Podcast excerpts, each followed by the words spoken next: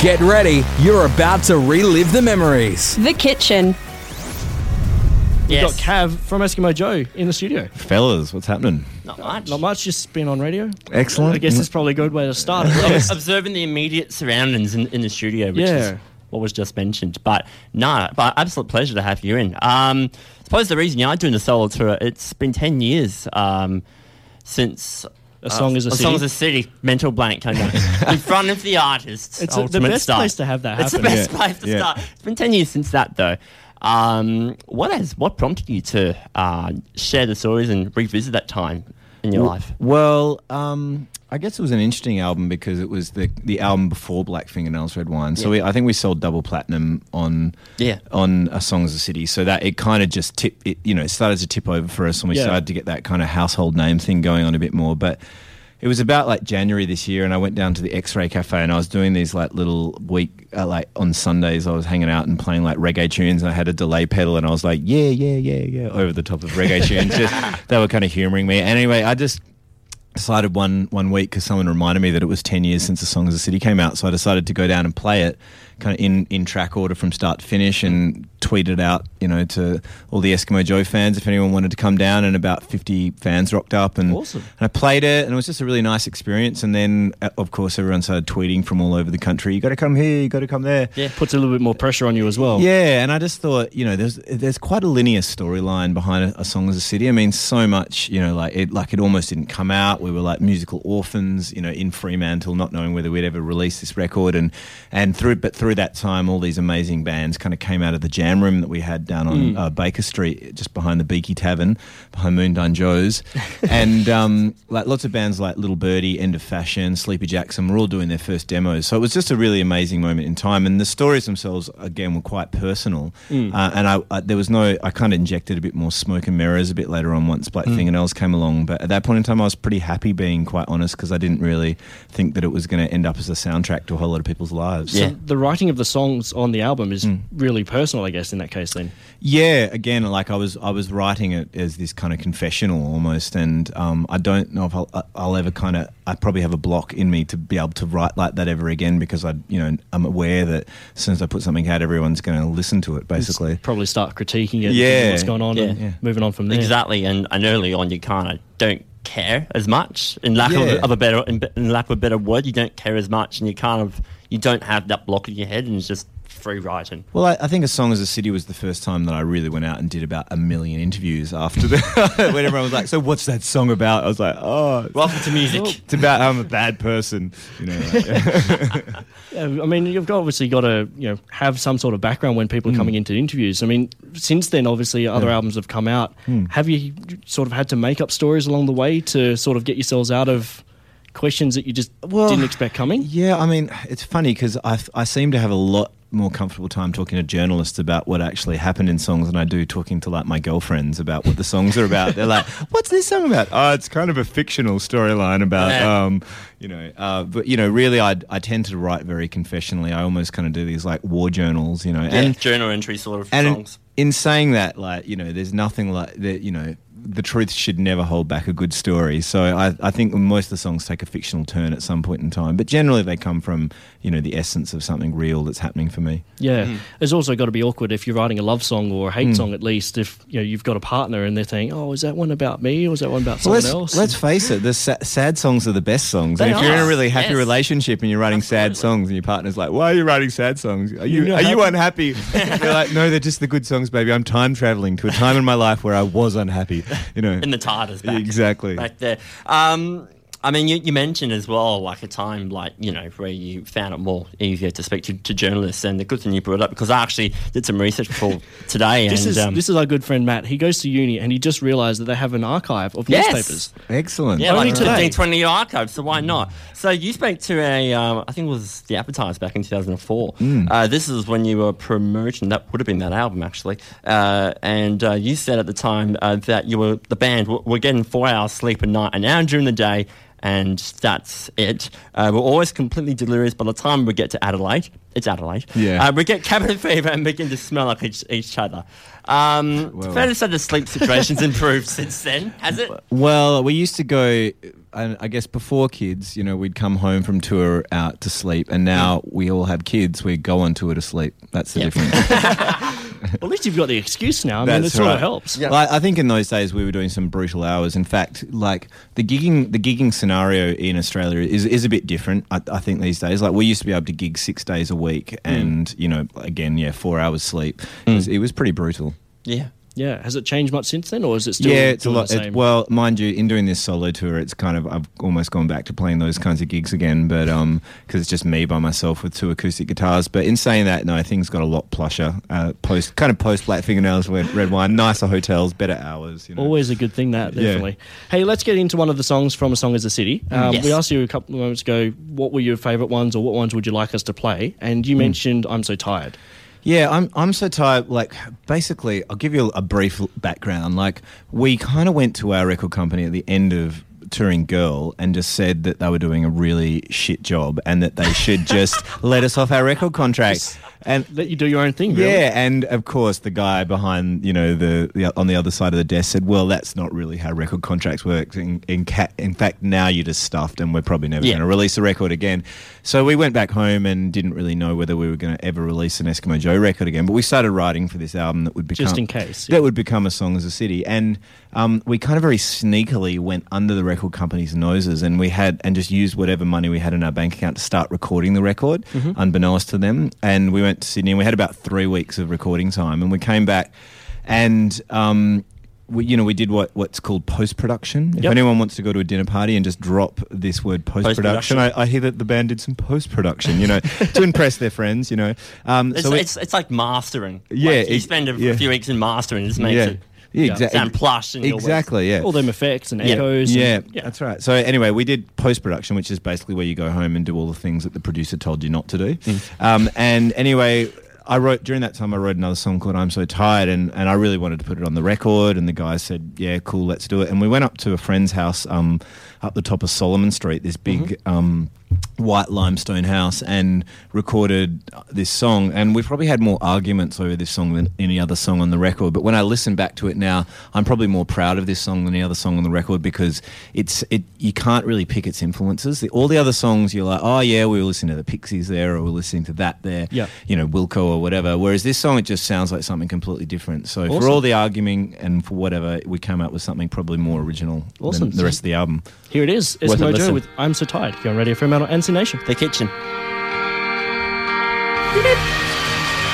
That is Eskimo Joe with I'm So Tired here on Radio Fremantle 107.9 NC Nation. You're in the kitchen for your afternoon. Yes. and we're still That's joined a in laugh. studio by Kav. Chaps Yes. how are we You were you, you were just discussing actually just before we came back on air that you that, that that half the stuff you wrote on, on that song you didn't even realise that you wrote. Oh, there's yeah. Well, yeah. I haven't. I don't think I've really listened to it in headphones probably since I wrote it. You know, Okay. there's Okay. a, there's a moment after you make a record where you know you all sit around in in what was the Tarago back in the day. Now now it's probably a Kia Carnival or something. Um, and you sit Or an there- IMAX. And you, yeah, you, you sit you sit back and you listen to the mastered copy and and you all say to each other. I, I, I think we're geniuses. We're actually Yeah. geniuses, This and is the everyone. best thing ever. yeah, this is the best album that's ever been It would be recorded. so hard to top this. Yeah, that's On that note, did you guys have a moment where you're all in the same car driving along and all of a sudden your song came on the radio? Oh, we're on the radio, yeah. yeah. Except it was sweater. So, Okay, yeah. it was that one. yes, the, the song that you guys don't necessarily want to talk about. Yeah, but no. still, I mean, it helped kick off the big tour. It did well. It, it helped kick off, yeah, Eskimo Joe as we know it. Yeah. Mm, definitely. Now, there is one question I've been dying to ask you for a long time. In fact, when it ca- actually came out, He's been counting down the days. I have. It's, a bit, it's Six been years. top of my list. This is why I'm in radio, so I can ask this one question. There's one line in one of your songs from Black Fingernails Red Wine, which has just, I guess, in some way haunted me, but not necessarily really haunted in a bad way. Okay. But I've been dying to ask it. All right. So I'm going to play a little sample for those who don't or aren't familiar with the song. Tell me your name? Okay, you can probably guess what I'm going to ask. I totally can. Why are you asking for someone's name when you just said it? It doesn't. Be- because when you see someone at a pub or whatever who you know, you know who they are, Yeah. and mm-hmm. you're dying to meet them. You're like, Sarah, won't you tell me your name? So it's sort of like a a a pickup line in some sense, but it's kind not of. Yeah, necessarily. it's like it's basically saying, Sarah, won't you introduce yourself to me? okay, hmm. That's Except it, it would have uh, Sarah, won't you introduce yourself to me? It doesn't sound make- as good. doesn't- it's not cool Tell me, tell me your name. Just sounds cooler. okay. Cool. do- You have to you have to learn creative writing, Adam. I don't know this. Okay, I'm a radio announcer, not a musician. I actually think with songwriting, it helps if you know nothing about creative writing because that'll just get in the way of a good lyric. I think you just got to put stuff together and got to put stuff that sounds good go. and Adam just just sing it with passion. It's Yeah. all- it'll, it'll work. Fair enough. You're set, Adam. And my next question, based off that, is Yeah. Sarah an actual person, or did you just make up a name as a pseudonym? Or Sarah was an actual person. It still is. You know. Yeah, well, you'd want to hope so. Yeah. there are many Um, Sarahs, Adam. Um, yeah, I um I started that song because I was walking down. I did would do this walk from Baker Street down into Fremantle, and I was walking to Fremantle Hospital, and they had this little um this little sign that said emergency, and I started to go emergency. Um, but no, my friend Sarah had um a she had a, a, a like a cyst, like a quite a large thing that she had to kind of get cut out, and so.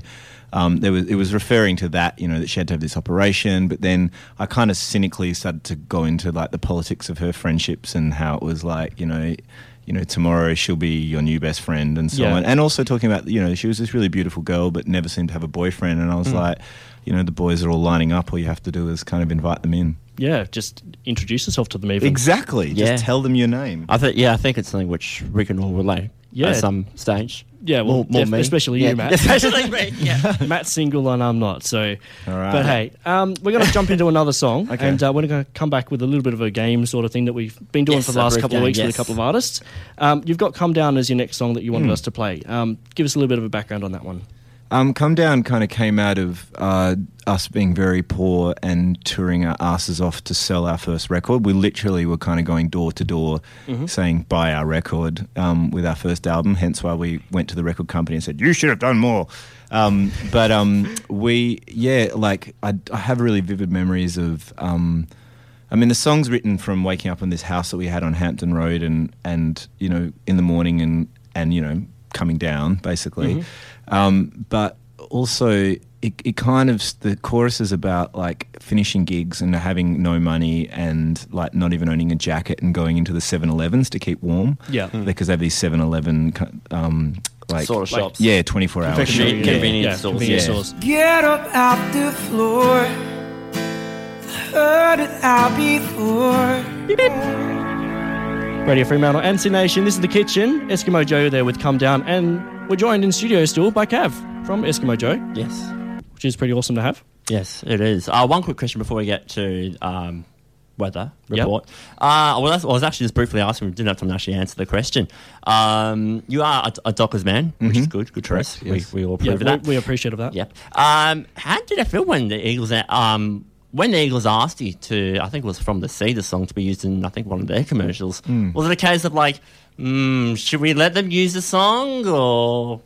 Well, let, let's set the scene a little bit. You know, Yes. uh, it was 2004. The Dockers didn't really win many games at that point in time, And and we've changed now. We've Yes, come a long well- way. For the better. For yeah, the for the better. better. Um, and you know, I think it, it only sucked in hindsight when I would be over at my friend's place doing the big derby thing. You know, supporting the Dockers, obviously. And your song was part of. and the then they would lose, and then and then it'd be like, "Have you got your season ticket?" You know, like, "Doo, doo, "I'm so spaced out today," and everyone would like turn around and look at me in the room and just be like, "You are a, just a bad person." Yeah. and uh, you know, it's not like w- we we're going to ring the Dockers and just go, "Hey, the Eagles really want to pay us to use their song. Can, do you, Can you do you want to do you want to up the the bid a little bit? You know, because we're Dockers supporters." Just give us, just give us more money. Yeah. I, I think I think we've, in all fairness, gone back and, and really showed our support for the Dockers over the years because Yeah, we have been very active in the club.